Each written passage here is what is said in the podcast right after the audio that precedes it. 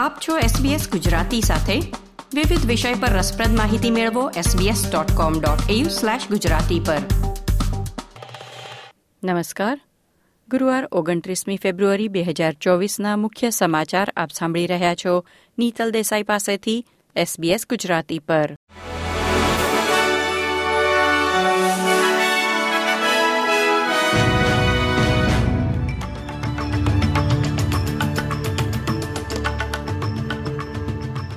ઓસ્ટ્રેલિયાની ગુપ્તચર સંસ્થાએ જાહેર કર્યું છે કે એક નિવૃત્ત રાજકારણીને આંતરરાષ્ટ્રીય જાસૂસી રિંગ દ્વારા ભરતી કરવામાં આવ્યા હતા.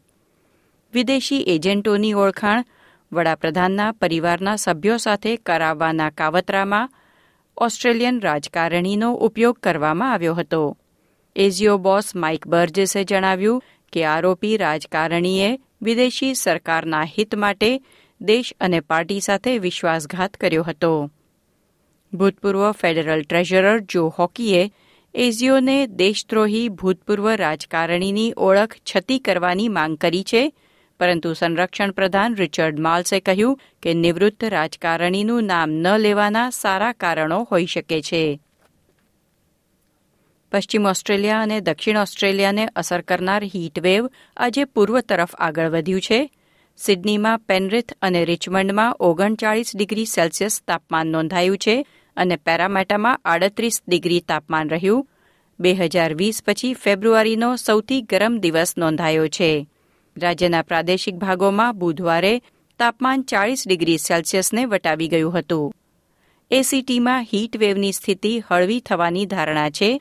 તેમ છતાં મહત્તમ તાપમાન હજુ પણ ત્રીસ ડિગ્રી અને તેથી વધુ રહેવાની શક્યતા છે.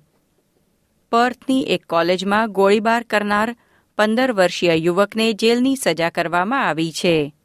ઓસ્ટ્રેલિયામાં આ ઘટના પ્રથમ સ્કૂલ શૂટિંગ હોવાનું માનવામાં આવે છે. યુવકે કબૂલ્યું કે તેના પિતાની બંદૂક લઈ સ્કૂલમાં પહોંચ્યો, ત્યારે તેણે લોકોને મારી, પોતાની જાતને ગોળી મારી દેવાની યોજના બનાવી હતી. તેણે શાળામાં ત્રણ ગોળી ચલાવી, પરંતુ નિશાન ચૂકી જતા કોઈને ઈજા પહોંચી ન હતી. તેને ત્રણ વર્ષ માટે જેલની સજા ફટકારવામાં આવી છે. તે દરમિયાન તે જુવેનાઇલ ડિટેન્શન સેન્ટરમાં રહેશે.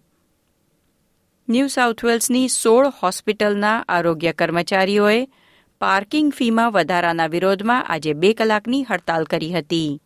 હેલ્થ સર્વિસ યુનિયનનું કહેવું છે કે કેટલીક હોસ્પિટલોએ પાર્કિંગ ફીમાં એકસો સત્યાવીસ ટકા સુધીનો વધારો કર્યો છે, જેને પગલે કામદારોને વર્ષે બે હજાર છસો ડોલર સુધી પાર્કિંગ ફી ચૂકવવાની ફરજ પડી શકે છે.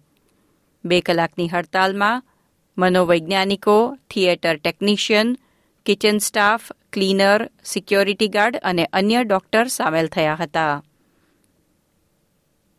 ખેલ સમાચારોમાં વર્ષ બે હજાર સત્યાવીસની વર્લ્ડ એથ્લેટિક ચેમ્પિયનશીપની યજમાની માટે ચીનની રાજધાની બેઇજિંગની પસંદગી કરવામાં આવી છે. તે ઉપરાંત આવતા વર્ષે યોજાનાર વર્લ્ડ ઇન્ડોર એથ્લેટિક્સ ચેમ્પિયનશીપનું આયોજન પણ ચીન કરશે. આ હતા ગુરુવારની બપોરના ચાર વાગ્યા સુધીના મુખ્ય સમાચાર. આ પ્રકારની વધુ માહિતી મેળવવા માંગો છો? અમને સાંભળી શકશો Apple podcast Google podcast Spotify કે જ્યાં પણ તમે તમારા પોડકાસ્ટ મેળવતા હોવ.